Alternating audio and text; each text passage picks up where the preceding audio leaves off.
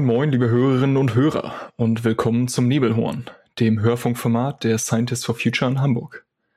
In unserem Format stellen wir euch Menschen vor, die sich in und um Hamburg auf verschiedensten Gebieten mit dem Thema einer nachhaltigen Zukunft beschäftigen. Wir sprechen mit Forscherinnen, Forschern und Menschen aus angrenzenden Bereichen über ihre Tätigkeiten, Herausforderungen und die Lösungsansätze. Dabei gibt es spannende Details über den aktuellen Stand der Wissenschaft und ihr lernt diejenigen kennen, die sich hier in der Region mit Wissenschaft beschäftigen und sie voranbringen. Mein Name ist Thomas und heute spreche ich mit Thorsten Brinkmann. Thorsten hat Maschinenbau mit Vertiefungsrichtung Verfahrenstechnik in Aachen studiert und später zum Thema Membranreaktoren für die katalytische Reaktion von Methanol und Sauerstoff an der University of Bath in England promoviert. Heute leitet er die Abteilung für Verfahrenstechnik am Institut für Membranforschung am Helmholtz-Zentrum in Geesthacht, um das es in dieser Folge heute geht. In diesem Sinne, moin Thorsten. Ja, moin äh, Thomas. Vielen Dank für die nette Einführung. Ja, und ich freue mich heute hier so ein bisschen äh, aus der Membranforschung berichten zu können, was wir so machen den ganzen Tag, was unsere, unsere Fachgebiete sind und worum sich es bei uns so dreht am Institut. Hervorragend. Dann würde ich sagen, äh, beginnen wir doch gleich damit. Und zwar mit der Frage, was machst du eigentlich so bei der Arbeit? Gut, also ähm, du hattest ja schon gesagt, ich bin ähm, Ingenieur, also von der Ausbildung her Maschinenbauingenieur mit der Vertiefungsrichtung Verfahrenstechnik, habe auch promoviert ähm, im Bereich äh, Membran, Membranreaktoren und habe mich nach einer äh, kurzen Zwischenphase in der, in der Wirtschaft dann dazu entschieden, wieder in die Forschung zurückzukehren. Und äh, wie gesagt, nun seit 2000 am heutigen Helmholtz-Zentrum Geestach, davor war es mal die GKSS tätig. Und was ich den ganzen Tag mache, ist, dass ich eine Abteilung leite hier im Institut für Membranforschung, das wiederum geleitet wird von Herrn Professor Habitz. Ähm, und in dieser Abteilung habe ich zwölf Mitarbeiter. Das äh, sind Wissenschaftler zum einen, das sind Projektingenieure, das sind technische Mitarbeiter. Und wir beschäftigen uns damit, die Forschungsergebnisse unserer Kollegen in den Abteilungen zum Beispiel für Polymersynthese ähm, in die Realität, in die technische Anwendung zu überführen. Dabei handelt es sich dann eben um die besagten Membranen, die wir natürlich dann nochmal ganz detailliert besprechen werden. Aber es ist natürlich hochspannend, ähm, wirklich neue Forschungsergebnisse in die, in die Anwendung, in die Entwicklung zu bringen und, und zu sehen, wie es dann hoffentlich auch mal in die, äh, ja, in die Praxis richtig überführt wird. Mhm. Da hast du jetzt äh, ja im Prinzip schon äh, viele Punkte angesprochen, die wir im Interview gerne behandeln möchten. Und ich würde gerne mit der grundlegenden Frage anfangen, also einfach um diejenigen mitnehmen zu können, die vielleicht noch nicht so genau wissen, was moderne Membransysteme sind. Magst du mir vielleicht mal erklären, was so eine Membran eigentlich ist? Also Membranen sind eben flächige Gebilde, die einen selektiven Stofftransport ermöglichen. Und ähm, wenn wir die Wände der Zellen in unserem Körper ansehen, dann sind das auch schon Membranen. Äh, die ermöglichen den äh, Transport von Nährstoffen in die Zelle herein, und zwar selektiv aus der Blutbahn und regeln auch ähm, andere Stoffaustauschgeschichten, äh, die im Körper wichtig sind. Aber wie gesagt, ich bin Ingenieur und äh, damit kenne ich mich eigentlich nicht so aus. Aber das Prinzip dieser Membran, das kann man sich auch in der Technik zunutze machen, indem man ein flächiges Gebilde eben so konzipiert, ähm, dass es selektiv eine Komponente oder mehrere Komponenten hindurchlässt, während andere zurückgehalten werden. Das können ja Filterelemente sein im Prinzip, dass man sagt, man hat poröse Medien und äh, durch diese Porenstruktur äh, tritt zum Beispiel Wasser hindurch, aber äh, Bakterien werden zurückbehalten. Das wäre eine sogenannte Mikrofiltrationsmembran. Die hat also Poren, da passt kein Bakterium mehr durch. Das kann man aber weiter nach unten tunen, dann kommt man in den Nanometerbereich, da hat man dann Poren, die sind dann so um die 20 Nanometer und so in der Größe. Und da passt dann auch kein Virus mehr durch. Also solche Methoden oder solche Membranen kann man anwenden, um Wasser aufzuhalten. Dann gibt's andere Membranen, die sind dann schon nicht mehr porös, sondern das ist einfach ein dichter, zum Beispiel Polymerfilm. Es gibt auch andere Materialien, die verwendet werden, komme ich gleich nochmal drauf. Und durch diesen dichten Polymerfilm tritt nur wie gesagt, ein oder mehrere Komponenten selektiv hindurch und andere nicht. Und zum Beispiel äh, könnte das sein, dass das Salz zurückgehalten wird und Wasser hindurchtreten kann. Und das kann man dann auch wiederum anwenden äh, auf Gastrennung. Aber darauf kommen wir nachher auch nochmal zu sprechen. Ähm, man kann sich das dann so vorstellen, dass man wirklich äh, ein Sandwich von Schichten hat. Und das geht dann los mit einem äh, Material, äh, das grob porös ist, aber mechanisch stabil. Und äh, auf das trägt man dann diese nächste poröse Schicht dann auf, die dann zum Beispiel diese Filtration ermöglicht, ne? diese Mikrofiltration oder Ultrafiltration für die Bakterien und für die Viren.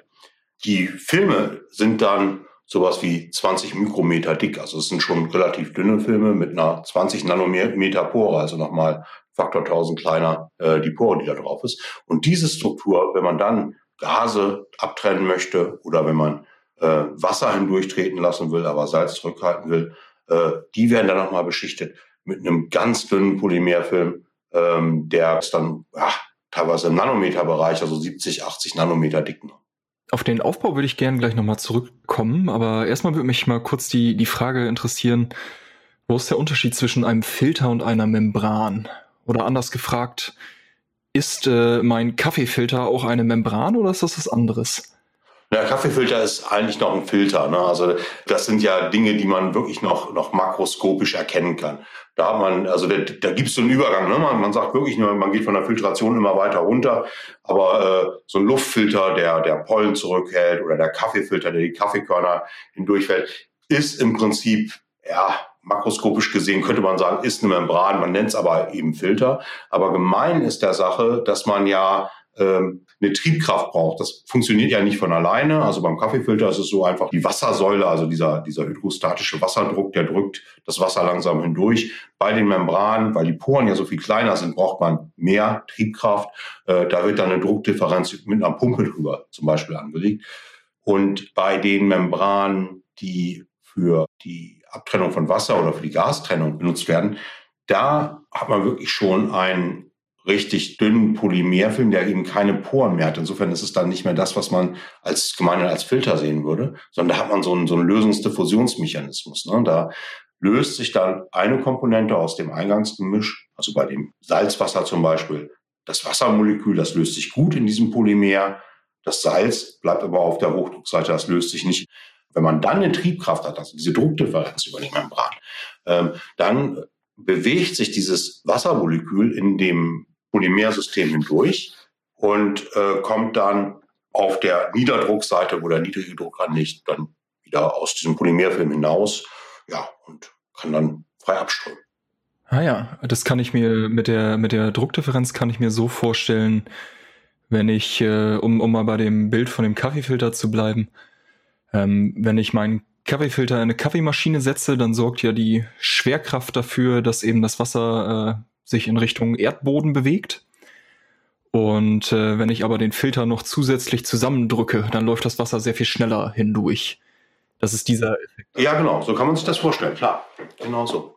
Mhm. Ah ja. Super. Und äh, wenn ich jetzt richtig verstanden habe, dann ist der Mechanismus von Membranen bis hin zu einer gewissen feinen Auflösung, also irgendwo in der Nähe von Molekülgrößen, ist das üblicherweise vom Wirkmechanismus her sowas ähnliches wie ein Filter? Also, dass einfach noch Objektgröße getrennt wird? Nicht unbedingt. Das ist sicherlich so bei diesen Mikrofiltrations- und Ultrafiltrationsmembranen, ne? Okay. Viren und Bakterien, was ich eingangs sagte. Da ist es wirklich der, der Größenausschluss, wenn man so will. Die einen gehen durch, die anderen nicht. Mhm.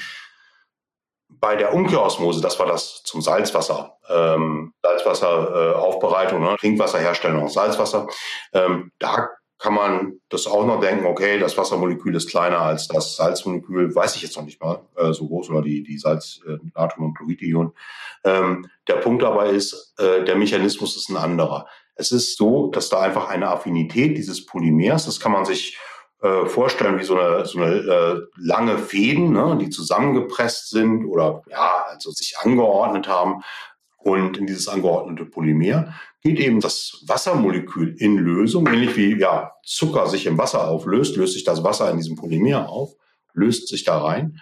Ähm, ja, und dann hat man eben die Triebkraft durch die äh, Membran. Wenn man diese Druckdifferenz hat, dann hat man eben einen Diffusionsvorgang. Also dieses Wassermolekül, das äh, zwängt sich so langsam durch die Membranstruktur hindurch. Ähm, also es wird richtig gehend vom, von der Membran aufgenommen. Äh, ich weiß nicht, ob du das schon mal gemacht hast, ein Gummibärchen ins Wasser geworfen. Dann merkst du, dass das Gummibärchen äh, größer und größer wird.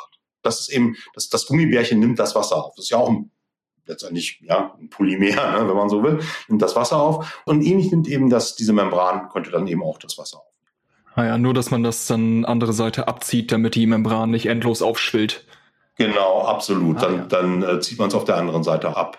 So, und dann gibt es eben andere Membranen. Ähm, das sind sogenannte wiederum Polymere, Polymermembranen, glasartige Polymere nennt sich das. Wie gesagt, kann man sich vorstellen, wie lange äh, äh, Molekülketten, lange Fäden, die, die eben fest angeordnet sind. Und äh, da löst sich dann zum Beispiel ein Wasserstoffmolekül drin und dann diffundiert es eben auch durch diese sich angeordneten, relativ fest angeordneten Polymerfäden hindurch, um dann auf der Niederdruckseite wieder äh, aus dieser Membran auszutreten.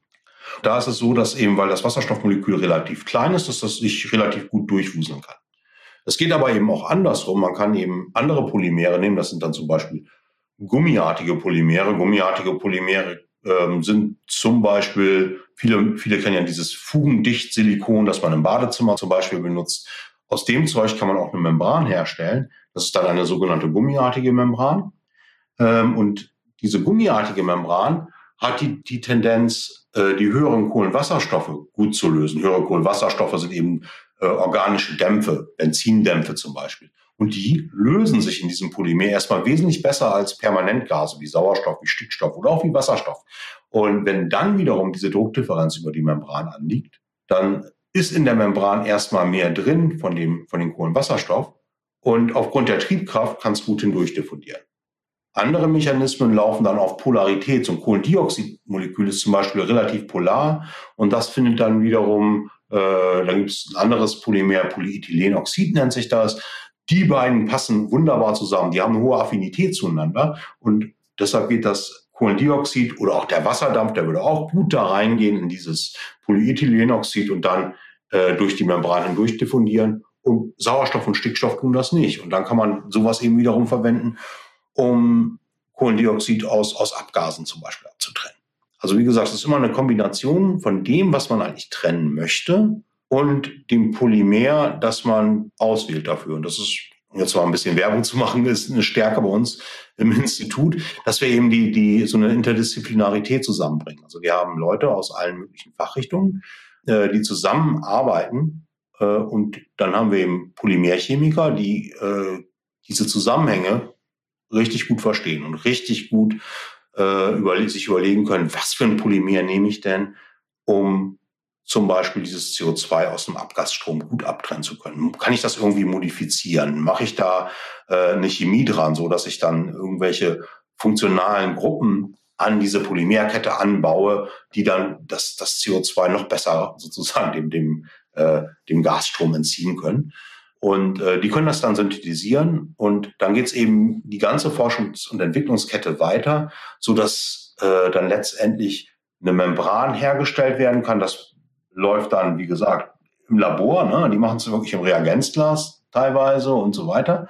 Und äh, dann wird eben geguckt, wie kriegen wir das in den Quadratmetermaßstab übertragen? Welche Verfahrenstechnologien müssen wir einsetzen, um wirklich quadratmeterweise Membranen defektfrei herstellen zu können? Ähm, wie müssen wir Apparate konstruieren, in diese Membranen eingebaut werden können? Wie müssen wir Verfahren konzipieren, um in diese Membranmodule, diese Apparate nennt sich Membranmodule, diese Membranmodule mit den darin eingebauten Membranen auch gut einsetzen zu können. Das, das spielt alles ineinander, denn wenn, wenn so eine Membran zum Beispiel nicht vernünftig überströmt wird, dann kann sie nicht gut trennen. Da kann das beste Polymer der Welt drin sein. Ähm, das Trennergebnis wird trotzdem nicht überzeugen. Ne? Also das ist immer so ein bisschen das Zusammenspiel. Genau, da würde ich gerne einhaken. Klar. Und zwar, du hattest ja gerade äh, eingangs schon mal beschrieben, wie so eine Membran grundlegend aufgebaut ist. Also da ist ein relativ grobporiges Stützmaterial, das dafür sorgt, dass dieser dünnere Film, ähm, wie soll man sagen, den Kräften und den Drücken standhält. Genau. Und dann ist auf diesem Stützmaterial eben das in einem sehr, sehr feinen Film das Membranmaterial selbst. Genau. Was mich jetzt interessieren würde, ist, äh, wie sehen denn diese Module so üblicherweise Mhm. aus? Also ich habe schon mal davon gehört, dass es da so äh, kleine Röhrchen gibt, so fünf, acht Millimeter groß, die sind dann relativ lang. Genau. Oder äh, gibt es da noch andere Aufbauten, also dass man zum Das Beispiel. ganz, also. Da wollte ich nämlich gerade Ah, ja. drauf kommen.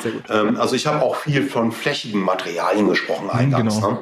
Äh, meine, meine Kollegen aus der Membranszene ähm, werden dann ja wahrscheinlich, ähm, ja, hoffentlich halten sie durch äh, bis jetzt, ähm, weil es gibt sehr viele verschiedene geometrische Konfigurationen. Wir machen viele für diese Gaseparationsanwendung und die Anwendung, die ich so ein bisschen beschrieben habe hier bis jetzt, machen wir viele Flachmembranen bei uns im Institut. Wir machen aber auch rohrförmige Membranen. Flach, flach heißt Flach heißt äh, auf einer geraden Fläche. Das ist, man kann sich das so ein bisschen die Maschinen sehen, so ein bisschen aus, wie man, wenn man schon mal eine Druckerei, eine Großdruckerei von innen gesehen hat. Das sind große Rollen mit Material, das wird abgerollt und dann wird's äh, in, in, in speziellen Maschinen verarbeitet.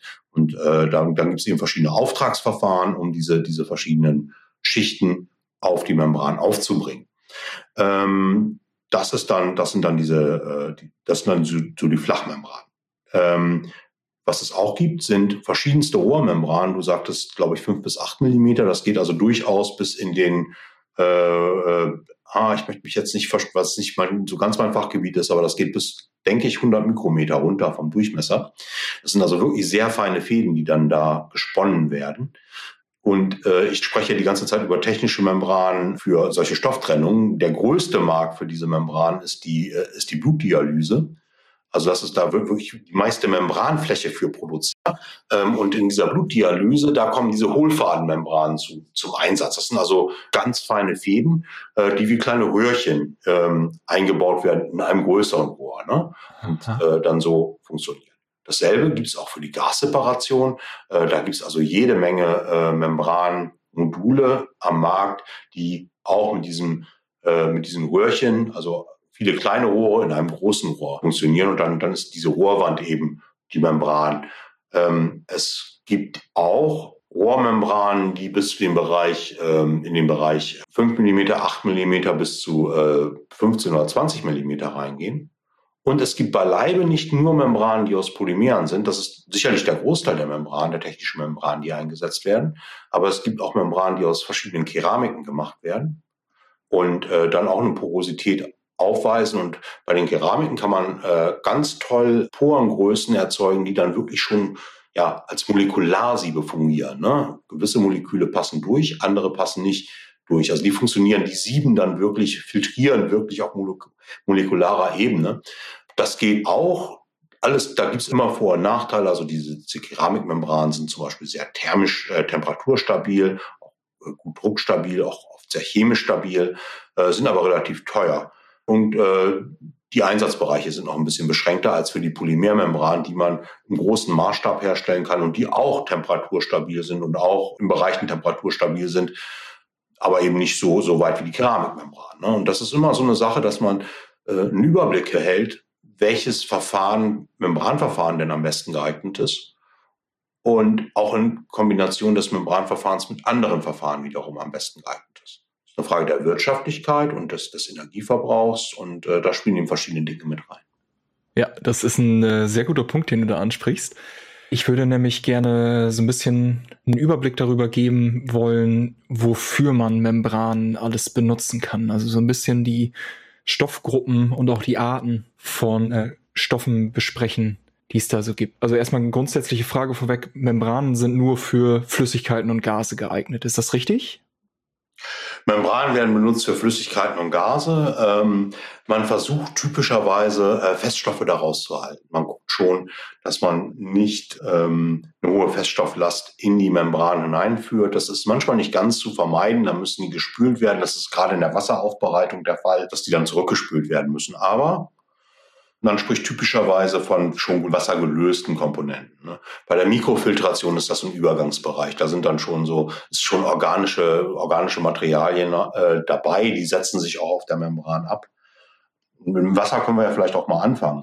Ähm, also mit der Ultrafiltration, Mikrofiltration, ne? die Sache mit den Bakterien und mit den Viren, das hatte ich ja gesagt.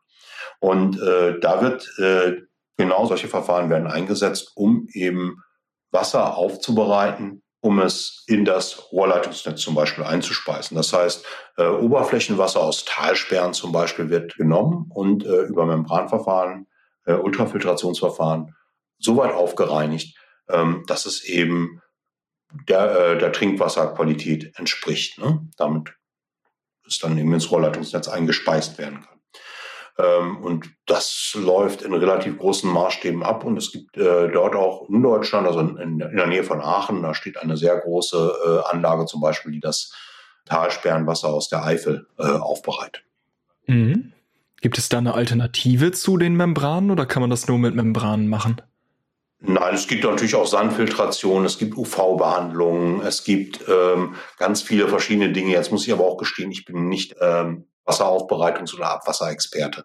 Also da werden Leute dann äh, noch äh, jede Menge andere Alternativen bringen können, die, äh, die es dort gibt. Ne? Mhm. Aber irgendeinen Vorteil müssen die Membranen ja haben, wenn sie so äh, flächendeckend und im großen Maßstab eingesetzt werden. Ja, also wie gesagt, es gibt viele andere Verfahren. Das ist eben ein Beispiel dazu. Äh, der große Vorteil ist eben ihre Barrierewirkung.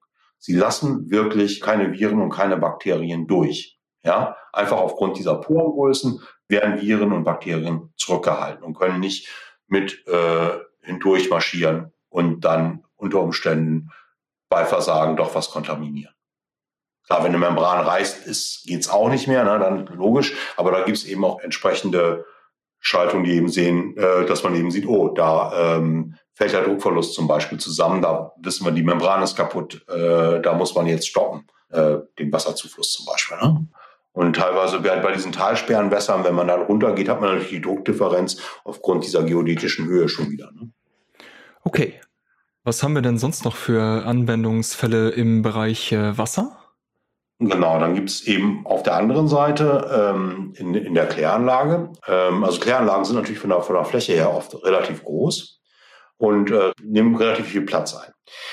Wenn man jetzt auf kleinerem Bauraum was machen will oder auch dezentral Abwasser so weit aufbereiten möchte, dass sie, dass sie einleitfähig sind, kann man ähm, in dieses Belebtschlammbecken, das gibt ja verschiedene Klärstufen, auch da bin ich nicht der Experte, aber es gibt eben verschiedene Klärstufen, dazu wird eben unter, unter anderem das Belebtschlammbecken und danach gibt es ein, gibt's ein Absetzbecken und danach wird das Wasser, glaube ich, soweit ich weiß, ähm, vielleicht noch über einen Sandfilter geleitet und dann geht's zurück.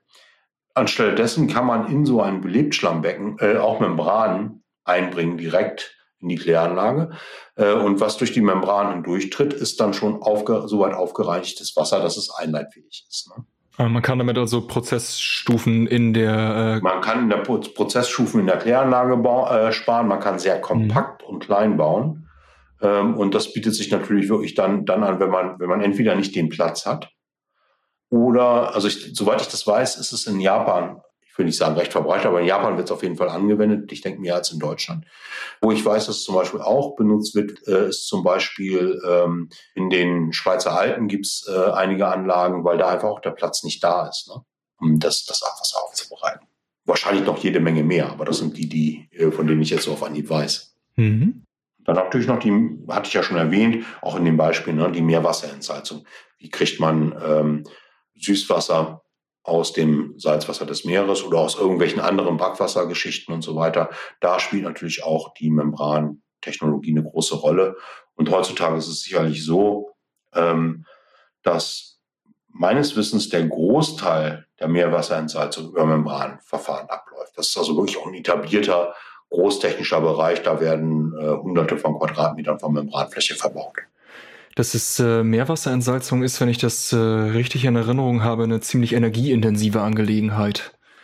Genau, das Verfahren, das dort äh, klassisch benutzt wird, ist die, die Mehrfacheffektverdampfung. Das heißt, da äh, wird bei auf verschiedenen Druck- und Temperaturniveaus äh, wird das Meerwasser einfach verdampft und äh, dann das Destillat aufgefangen. Also man macht destilliertes Wasser im großen Maßstab, mehr oder weniger.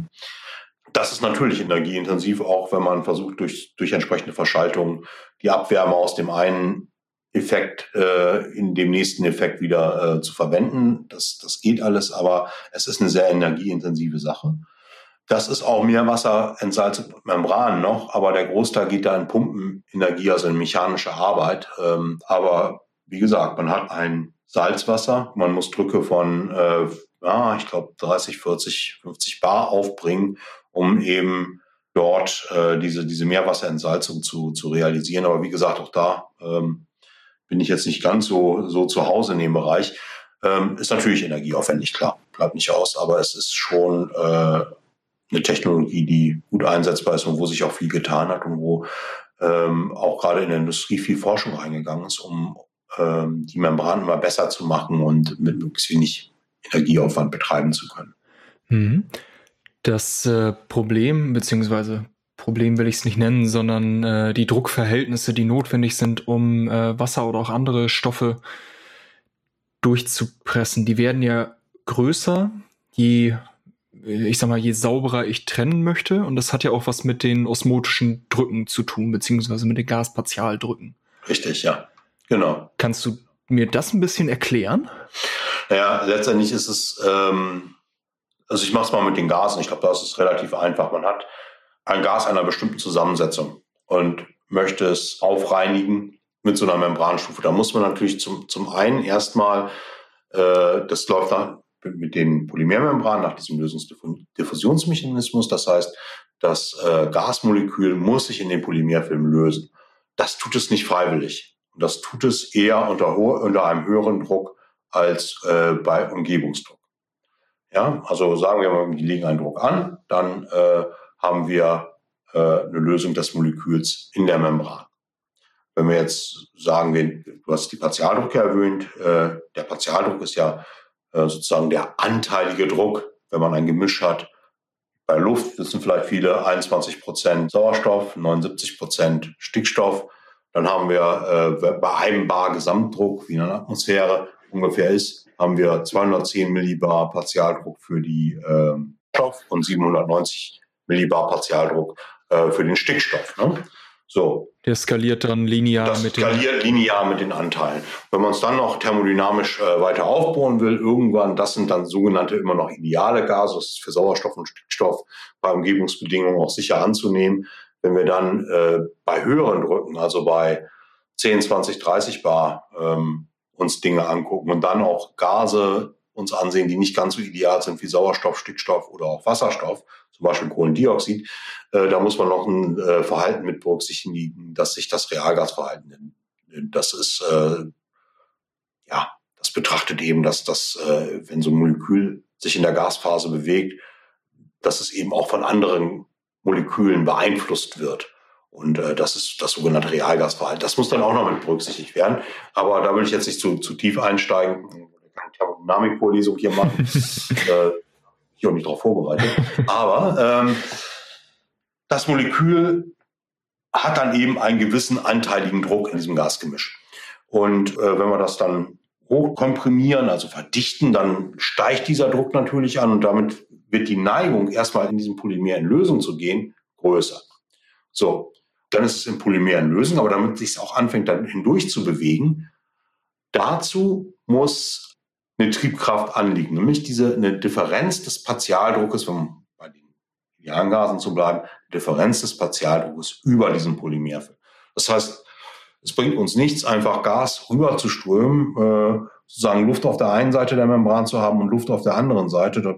Ne, was sollte das, das Sauerstoffmolekül veranlassen oder das Kohlendioxidmolekül veranlassen, äh, jetzt auf die andere Seite zu wollen? Wenn ich aber ein Gefälle habe, also ich habe auf der einen Seite einen, einen erhöhten Partialdruck, auf der anderen Seite einen niedrigeren Partialdruck, dann besteht ja schlicht und ergreifend der Wille äh, dieses Moleküls, sich auszugleichen, also möglichst überall dieselbe Konzentration zu erreichen. Damit habe ich die Triebkraft durch die Membran.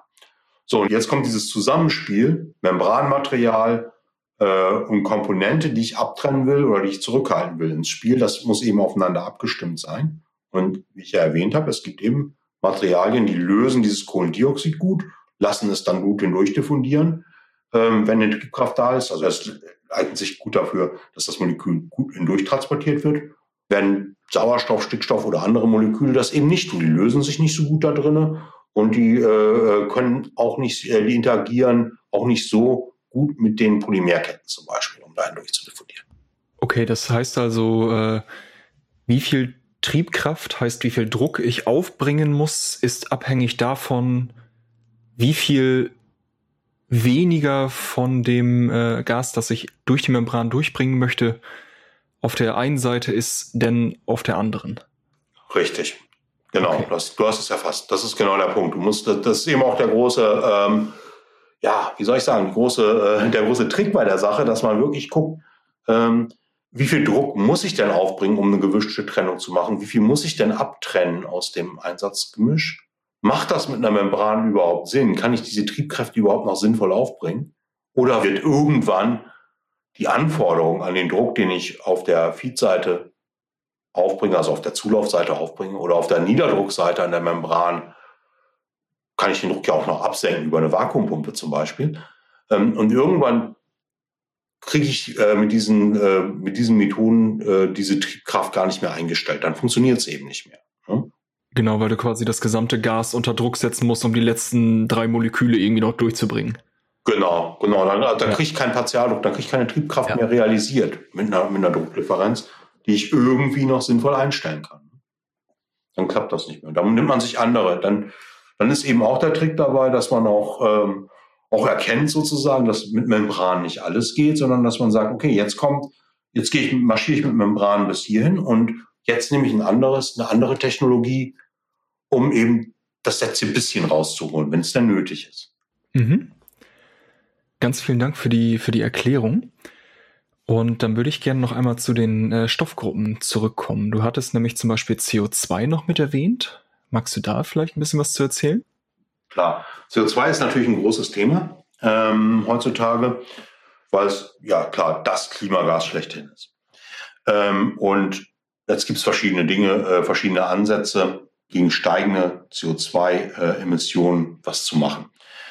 Ein großes Thema, vielleicht auch Streitthema, ist ja äh, Carbon Capture and Storage und äh, oder wie es jetzt heute heißt, dann auch Carbon Capture, Storage and Utilization. Mhm. Also, ähm, Kohlendioxid, äh, Speicherung und oder Nutzung. Und dann die, die Frage ist natürlich, ist das sinnvoll oder ist es nicht sinnvoll? Das ist natürlich schwer zu beantworten. Ähm, und, und man kann sich auch wahrscheinlich herrlich drüber streiten und, und wunderbare Diskussionen darüber führen.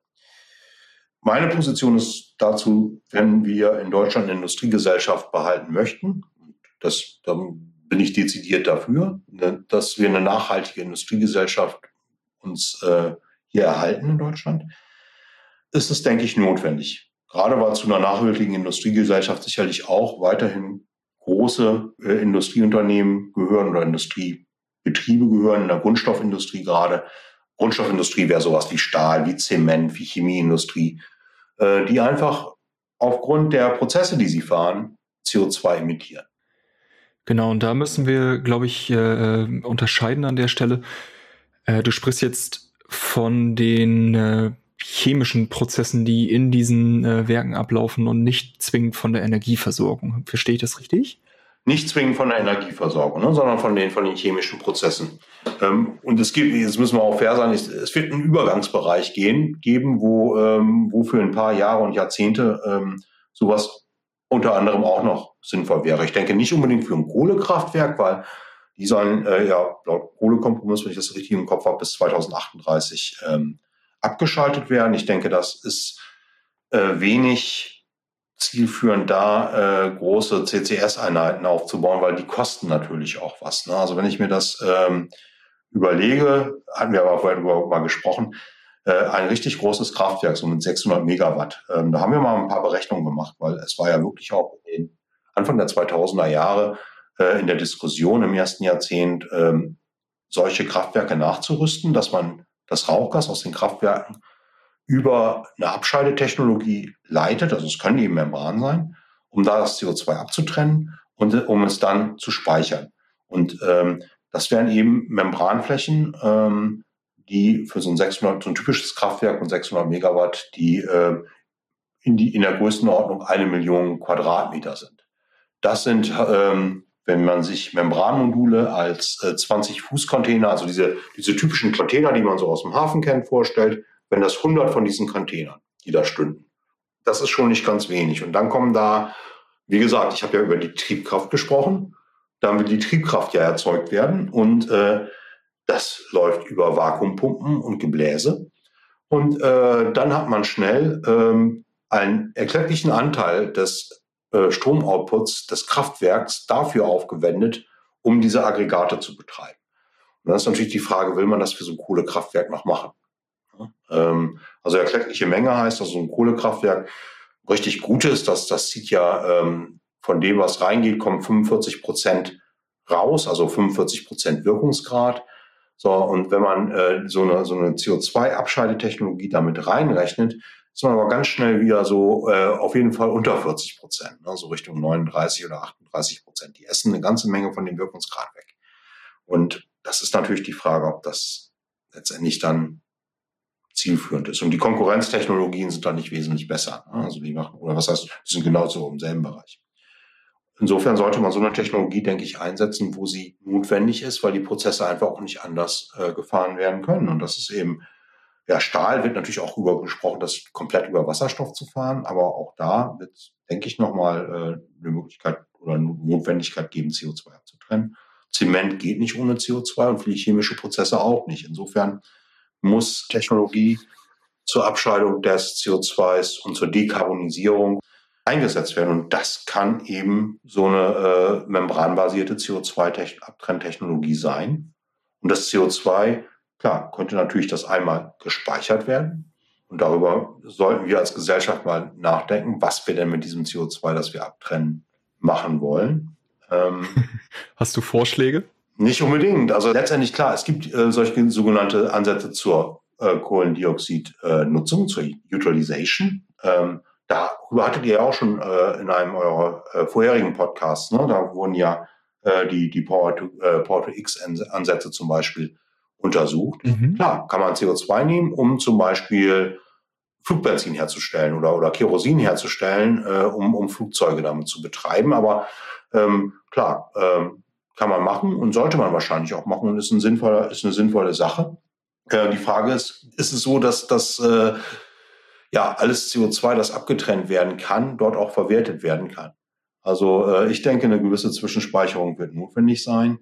Äh, und da gibt es auch jede Menge Forschungsinstitutionen, die sich das äh, doch detailliert auch ansehen ne? und, und, gucken, was da gemacht werden kann. Da gibt es ja auch gerade, wie gesagt, wir gehören zur Helmholtz-Gemeinschaft, äh, das sind jede Menge große Forschungszentren in Deutschland.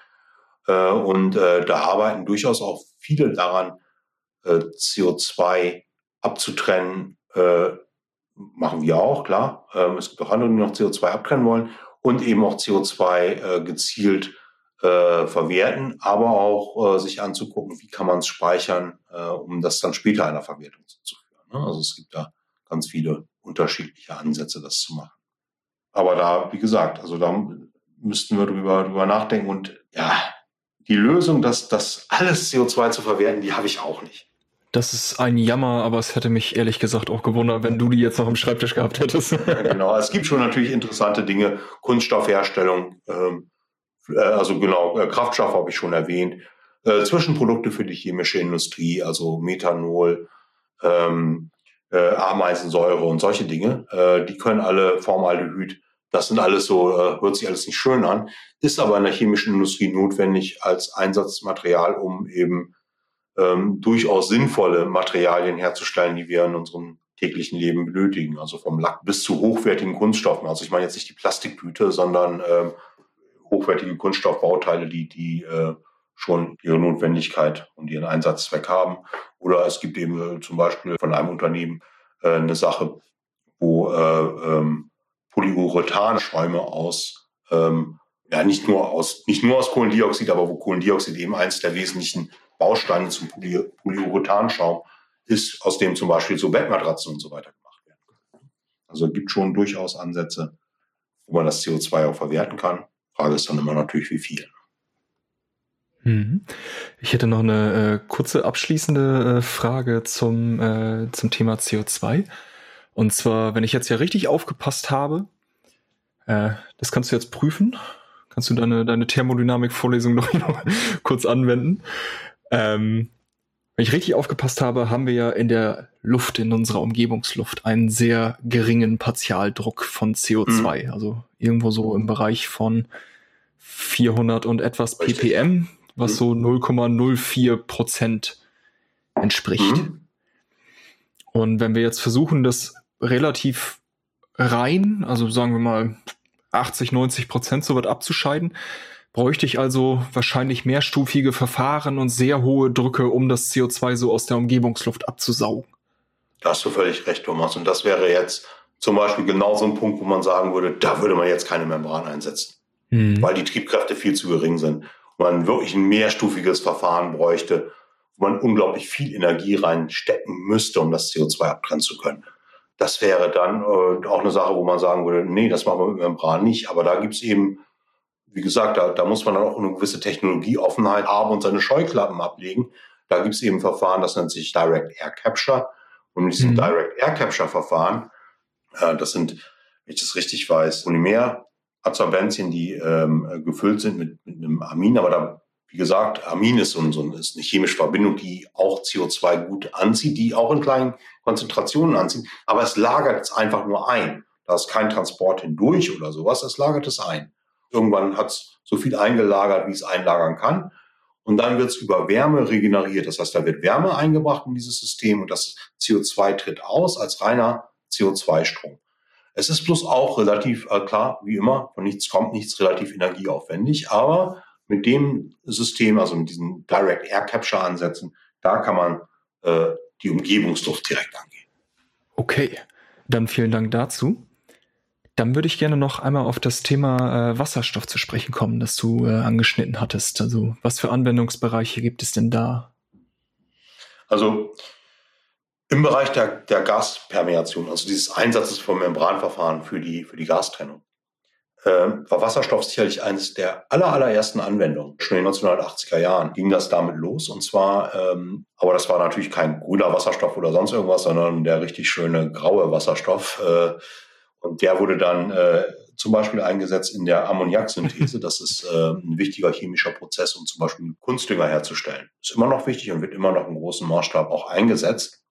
Und äh, da gab es eben auch Abgasströme, äh, aus dem Wasserstoff wieder abgetrennt werden kann. Dann gibt's äh, in der chemischen Industrie Synthesegase. Das ist ein Gemisch aus Kohlenmonoxid und Wasserstoff, aus dem ähm, jede Menge chemische Komponenten ähm, erzeugt werden können. Auch bei der äh, Behandlung dieser Synthesegase kamen immer Membranen zum Einsatz, ähm, zum Beispiel um gewisse Verhältnisse, also wie viele Moleküle Kohlenmonoxid und wie viele Moleküle Wasserstoff sind von der Zusammensetzung her in so einem Synthesegas. Das kann man über die äh, Membran einstellen. Dann äh, gibt es Einsätze in der Raffinerie, um, um äh, Wasserstoff und, äh, aus, aus Abgasen, aus äh, Reaktoren in der, äh, in der Raffinerie abzutrennen. Worauf ich hinaus will, ist ein bekanntes Thema. Da lag es natürlich nahe. Äh, jetzt auch, äh, was die Einsätze für die Abtrennung von Wasserstoff in einer wasserstoffbasierten Industriegesellschaft, wenn man so weit fassen will, äh, sich anzusehen. Ähm, und da gibt es eben verschiedenste Ansätze. Ähm, wenn man jetzt zum Beispiel äh, daran denkt, dass das Wasser, äh, der Wasserstoff, der aus der Elektrolyse kommt, ähm, der ist ja im Wasserdampf gesättigt. Mhm. Und das will man vielleicht nicht, man will den Wasserdampf vielleicht nicht drin haben. Dann kann man eben eine Membran zum Beispiel einsetzen, um dem Wasserstoff, den Wasserdampf zu entziehen. Eine andere Möglichkeit ergibt sich daraus, dass der Wasserstoff ja auch äh, verteilt werden muss. Wie macht man das? Und eine Möglichkeit, äh, die diskutiert wird, ist eben der Co-Transport des Wasserstoffs im Erdgasnetz. Und da lassen sich eben über Membranverfahren, lässt sich eben der Wasserstoff aus dem Erdgas abtrennen, dort wo man ihn gerne haben möchte. Das macht auch vielleicht das Membranverfahren nicht alleine, sondern wieder eine Verschaltung mit anderen Verfahren. Ähm, also Adsorptionsverfahren zum Beispiel, ein Feststoff, an den sich dann irgendwelche Verunreinigungen ein, einlagern, porösen Feststoff, das nennt sich dann Adsorption. Also wenn er zum Beispiel das letzte bisschen Methan rausholen, das würde dann in, diese, in diesen Adsorber gehen und ganz reiner Wasserstoff würde rauskommen. Ähm, solche Dinge könnte man machen. Oder da ist es auf jeden Fall eine, eine äh, wichtige Geschichte. Und es gibt eben auch Möglichkeiten der Biogassynthese, ähm, wo man nicht Methan ähm, erzeugt, sondern äh, bei einem Zwischenprodukt zu Methan, nämlich dem Wasser aufhört und dann ähm, den Wasserstoff direkt aus dem Biogasreaktor abtrennt. Äh, ist eben auch eine Möglichkeit, in dieser ganzen Wasserstofftechnologie den äh, Membran einzusetzen. Es gibt sicherlich noch jede Menge mehr. Ne? Es gibt eben in der Stahlindustrie auch Gase, die, die sehr wasserstoffhaltig sind, äh, um die wieder aufzubereiten. Da kann man auch wiederum Membranstufen einsetzen. Sehr gut, dann äh, vielen Dank dazu. Dann hätte ich jetzt noch äh, zwei kurze Fragen, da sich ja unsere ähm, Sendezeit auch so langsam dem Ende zuneigt. Und zwar äh, willst du so ein, zwei wichtige künftige Entwicklungen nennen? Also was sind große Herausforderungen, die im Moment angegangen werden und wo es einigermaßen gut aussieht, dass man die bald lösen kann? Also für mich äh, sind sicherlich diese Abtrennverfahren äh, Kohlendioxid aus ähm, Abgasströmen eine Sache mit Membranverfahren äh, sind eine Sache, die äh, eigentlich so weit sind, dass sie in die technische Anwendung überführt werden können in, in, in verschiedenen Projekten. Und da sind wir auch dran und das ist für uns hochinteressant. Wenn ein bisschen weiter in die, in die Zukunft guckt, äh, ich, ob ich das schon erwähnt habe, ähm, es gibt eben dieses Konzept der, das nennt sich Prozessintensivierung. Ähm, das heißt, man versucht verschiedene Prinzipien aus der Verfahrenstechnik, also aus dem Chemieingenieurwesen zusammenzubringen, um aus der Kombination ihrer Eigenschaften mehr rauszukitzeln, als sie für sich alleine genommen äh, bringen würden. Und eine Möglichkeit, das zu machen, äh, sind zum Beispiel sogenannte Membranreaktoren. Da hat man eine chemische Reaktion, die läuft also, die läuft ab. Ne? Man setzt zum Beispiel dieses Erzeugen von, von Methanol aus äh, CO2 und Wasserstoff, kann man Methanol erzeugen. Äh, da steht auch Wasserdampf. Und wenn man diesen Wasserdampf aus diesem Reaktionsgemisch direkt abtrennen könnte, dann würde sich durch eine Verschiebung des Reaktionsgleichgewichts würde es möglich machen, mehr Methanol zu erzeugen. Also wäre es natürlich super, so einen Reaktor in eine wasserdampfselektive Membran einzuhausen. Also das, äh, wo du vor äh, Jahren eigentlich schon vor Jahren mal losgelegt ja. habe, genau. Da gab, da waren die Membranen bloß noch nicht so toll. Und heutzutage haben wir durch Keramik, es gibt viele Keramikmembranen, die dafür gut geeignet sind. Äh, es gibt sogar Wasserstoffselektiv. Das sind Palladium-Silberlegierungen, die als Membran eingesetzt werden können. Das gibt da wirklich ganz viel äh, und äh, wo man wo man ganz tolle Dinge erreichen kann. Ähm, dadurch, wie gesagt, dass man Reaktionen, chemische Reaktionen und Trennung zusammenbringt und damit also äh, mehr aus diesen äh, Reaktoren rauskitzeln kann. Und das hat auch direkt einen Input, weil, weil man weniger Energie aufwenden muss. Die müssen nicht teilweise nicht so heiß laufen, man, äh, man braucht nicht äh, so viel Gas, man muss sich so viel rezirkulieren, der Trennaufwand wird geringer. Ein anderer großer Bereich ist, äh, die, ähm, darüber haben wir auch gar nicht gesprochen, ist die Abtrennung höherer Kohlenwasserstoffe aus, aus äh, Abgasströmen. Das wird schon großtechnisch gemacht, aber daraus entwickelt hat sich eine Technologie, die nennt sich organophile Nanofiltration. In der chemischen Industrie wiederum äh, kann man die sehr gut einsetzen, um Organikströme, Lösungsmittelströme zurückzugewinnen. Und zwar wesentlich energieeffizienter und wesentlich einfacher, als das über klassische destillative Verfahren geht. Und da gibt es also dort sehr viel verschiedene Dinge. Dieses ein- und Ausspeisen aus dem Erdgasnetz. Das ist theoretisch möglich, aber gemacht wird es auch noch nicht. Also diese ganze Idee der Sektorkopplung, ne, wie bringt man die ganzen, wie bringt man Industrie, Energieerzeugung, ähm, dezentrale Energieerzeugung, wie bringt man das alles zusammen äh, und koppelt das zusammen? Ich denke, da gibt es jede Menge tolle Anwendungsgebiete äh, für Membranverfahren, auch aus einer, aus einer Gesamtsystemsicht. Das, das einfach mal zusammenbringen, da gibt es eine ganze Menge. Ich sehe schon, äh, dir wird nicht langweilig in den nächsten Jahren. ja, auf jeden Fall. Dann, äh, ja, ganz vielen Dank dafür. Und ich würde dir gerne äh, jetzt zum Abschluss nochmal die Möglichkeit geben, über die Inhalte unseres Interviews hinaus ähm, unseren Hörerinnen und Hörern äh, vielleicht noch eine kurze Information mitzugeben, also vielleicht irgendwas in eigener Sache oder auch äh, weiterführende Informationen, wo man sich was angucken kann oder sowas in der Art. Gut, das ist natürlich jetzt leider ein bisschen schade mit äh, der ganzen Pandemie-Geschichte. Also hier im Hamburger Umfeld, was wir machen, äh, sind, sind Tage der offenen Tür am Helmholtz-Zentrum Geestach. Da, da kann man sicherlich gerne mal vorbeikommen, wenn wir das wieder haben. Ich habe Leuten hören, da soll irgendein äh, virtuelles Format, äh, schwebt unser, unsere Öffentlichkeitsarbeit vor. Da kann man sicher, sicherlich auch mal Membranen dann ansehen, wie sie dann so funktionieren. Äh, jetzt bin ich gerade am überlegen, ob sich irgendwo was äh, so einfach und ohne weiteres ansehen kann. Ich glaube, wenn ich eine Message hätte, äh, wäre es die, dass man, kommt, kommt daher, dass Membranen eine, eine Querschnittstechnologie sind. Die werden in der Industrie eingesetzt und die werden in der Umwelttechnik eingesetzt. Die werden in der regenerativen Energieversorgung eingesetzt, die können aber auch äh, in der großtechnischen Energieerzeugung in Großkraftwerken eine Rolle spielen. Deshalb äh, reden wir mit ganz vielen verschiedenen Teilnehmern, Spielern in diesem, in diesem Gesamtsystem.